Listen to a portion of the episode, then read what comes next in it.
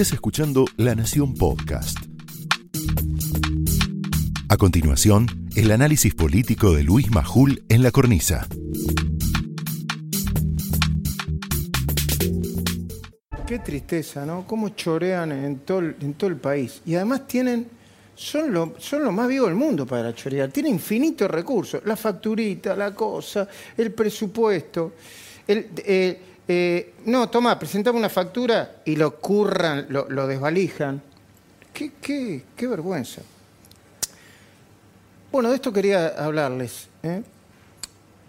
Yo creo que Alberto Fernández está atrapado entre Cristina, Máximo Moyano, Massa y sus propias dudas. Pero además creo que está tan pendiente de la interna, de que por un lado le- lo presionan por un lado y lo presionan por otro, que quizá no parece ser consciente o no termina de ser consciente de la gravedad de la crisis. Ni el presidente ni Cristina.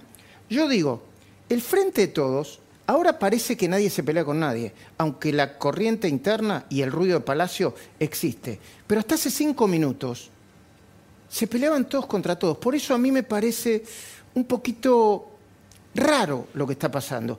Y quería que vieran este compiladito, este video, para que recordemos lo que pasó hace cinco minutos, diez minutos, un par de horas, un par de años. Mirá. Dice que la Stolbizer está loca ahora que le dice... Sí, sí, sí, hoy también. Aparte metió la pata con esta última denuncia, pero mal. Es mala, mala hija de p***. Más dije, Y el que la manda a hacer eso es Sergio Massa. sí, yo no tengo duda de eso, ¿eh? Hay que invocarlo también ese hijo de p***. Hay un tercer mandato donde uno ya no encuentra elementos para ponderar.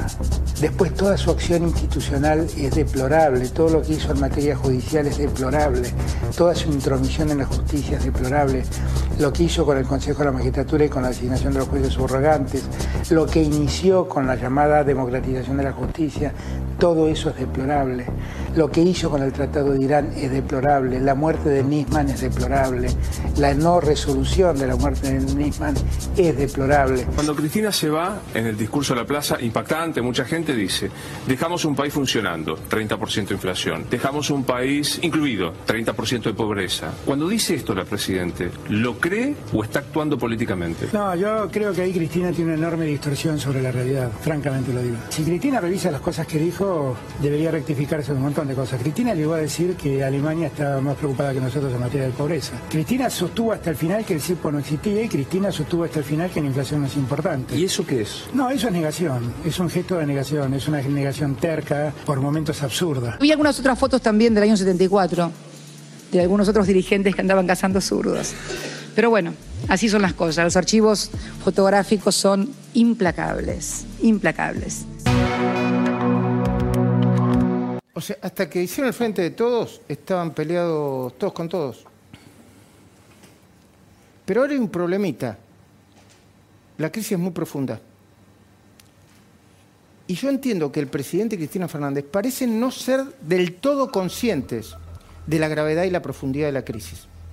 De otra manera, no gastarían tanta energía en una interna de palacio, sotoboche en algunos aspectos, ¿no? tan inútil y egoísta que no se termina de dirimir, por otra parte. ¿A quién le puede importar con un dólar que va camino a los 180 pesos? Una pobreza que se empina hacia el 50% de la población económicamente activa. 50%. El salario mínimo más bajo de Latinoamérica, muy parecido al de Haití. Yo me acuerdo cuando hablamos del salario mínimo, de los salarios de Haití. El salario mínimo de la Argentina muy parecido al de Haití. Y una desocupación real, real, dicen los economistas, de cerca del 30%. ¿A quién le puede importar la agenda personal de Cristina? La ambición presidencial de Máximo Kirchner, que ahora lo quieren convertir en moderado, no, el pibe moderado. La diferenciación de Sergio Massa, las maniobras del Ministerio de la Venganza y la interna de la CGT de Hugo Moyano, Pablo Moyano, e incluso las vicisitudes políticas del propio Alberto Fernández. ¿A quién le puede importar en este momento? ¿Y a quién se le ocurre en medio de tanta desesperación, con la pandemia, la cuarentena, la no cuarentena, que destruyó la economía, que destruyó la economía, impulsar semejante engendro de la Gestapo, una especie de Gestapo a la Bartola, como diría Jorge Asís, contra medios y periodistas como el denominado Nodio? Que tiene una estructura enorme, un presupuesto millonario y con sueldos por encima del promedio. De eso vamos a hablar en un ratito con Silvina Martínez, quien ya está preparando una denuncia para averiguar y confirmar algunas de las irregularidades más serias. Pero ayer, como si vivieran en un mundo paralelo, muy cerca de Cristina, se mostraban mitad resentidos, mitad satisfechos. Decían, por un lado, que había fracasado el plan de emancipación de Alberto. Y por el otro notaban en la libretita negra el nombre y el apellido de los nuevos traidores, porque los tienen en la libretita. ¿eh? En la primera página, entre los desleales, los chicos grandes de la cámpora incluyen. Hay un concepto que, que los hermana, ¿no? Los ponen en el mismo techo. Los amigos del presidente. Son los que le siguen reclamando a Alberto que se ponga al frente de todo. Incluso que empiece a ignorar la sugerencia de Cristina o las imposiciones de Cristina. ¿Quiénes son? La mayoría de los gobernadores peronistas, bajitos se lo dicen. Los intendentes no camporistas del conurbano y muchos de los máximos dirigentes de la CGT. Los chicos grandes de la cámpora ya señalan con el dedo a cada uno de los representantes de los sectores. Uno dice Juan Mansur, gobernador de Tucumán, demasiado amigo Alberto. Otro Juan Chizabaleta, intendente de Burlingame, muy amigo Alberto. Y Héctor Daes, de la CGT, oficial. En la segunda fila, los incondicionales de Cristina empezaron a incluir a Sergio Massa. A ellos no les gusta la estrategia de diferenciación de, Massa.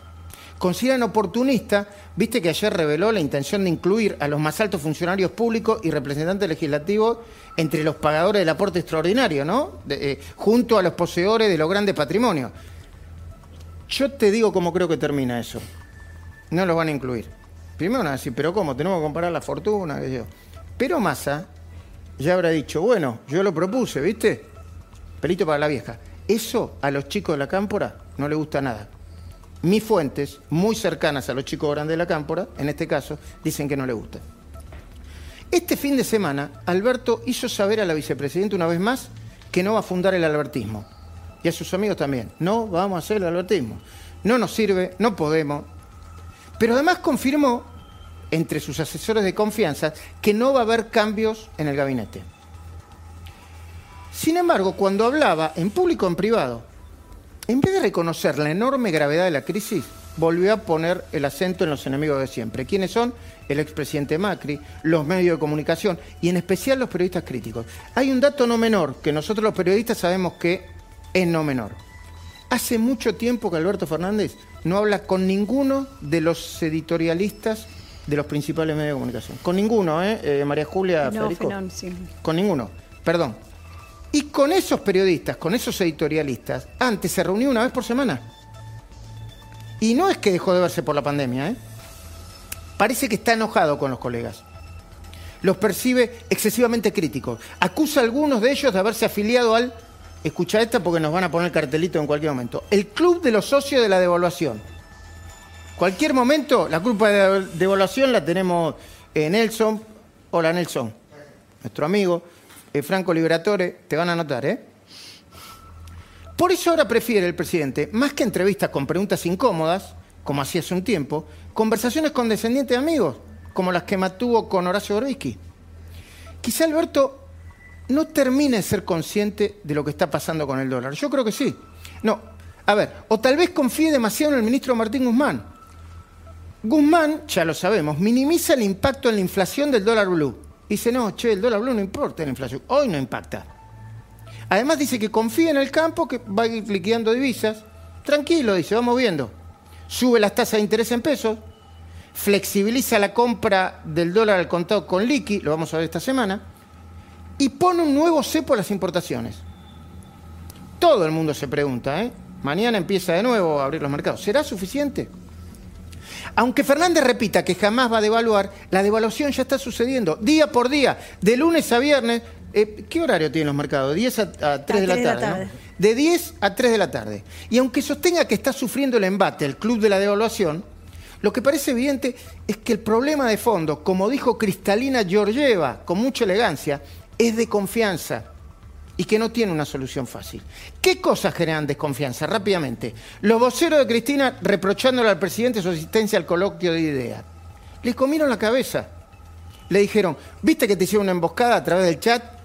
Que los empresarios te estaban criticando mientras vos estabas hablando. Le comieron la cabeza.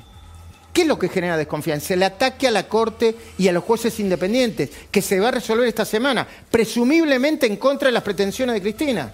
¿Qué es lo que genera desconfianza? El cepo a la compra de dólares.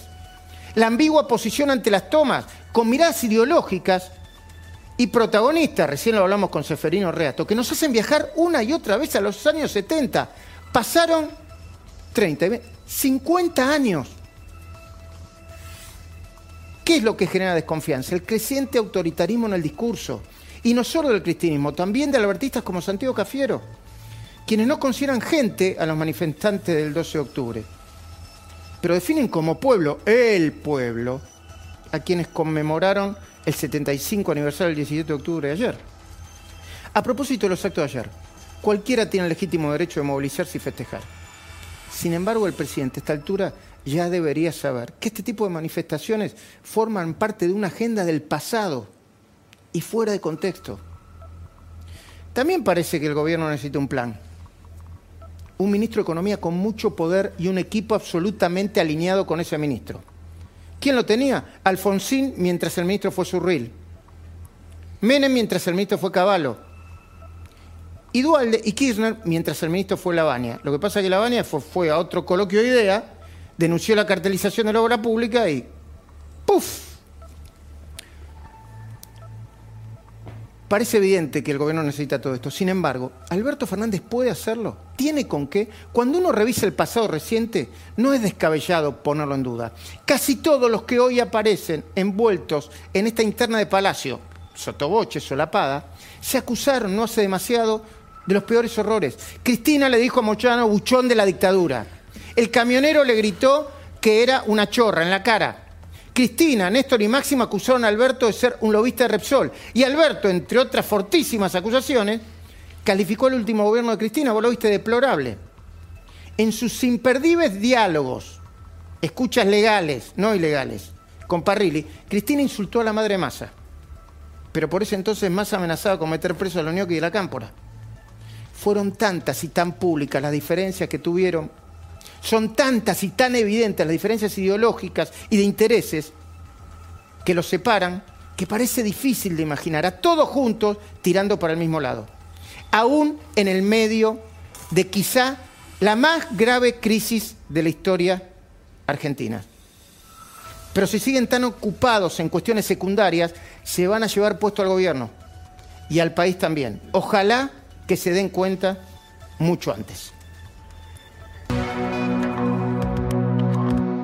Dice que el Vícer está loca ahora que le dice... Sí, sí, sí, hoy también... Aparte metió la pata con esta última denuncia, pero mal. Es mala, mala hija de p***. Mal hija de p***. Y el que la manda a hacer eso es Sergio Massa. Sí, yo no tengo duda de eso, ¿eh? Hay que invocarlo también ese hijo de p***.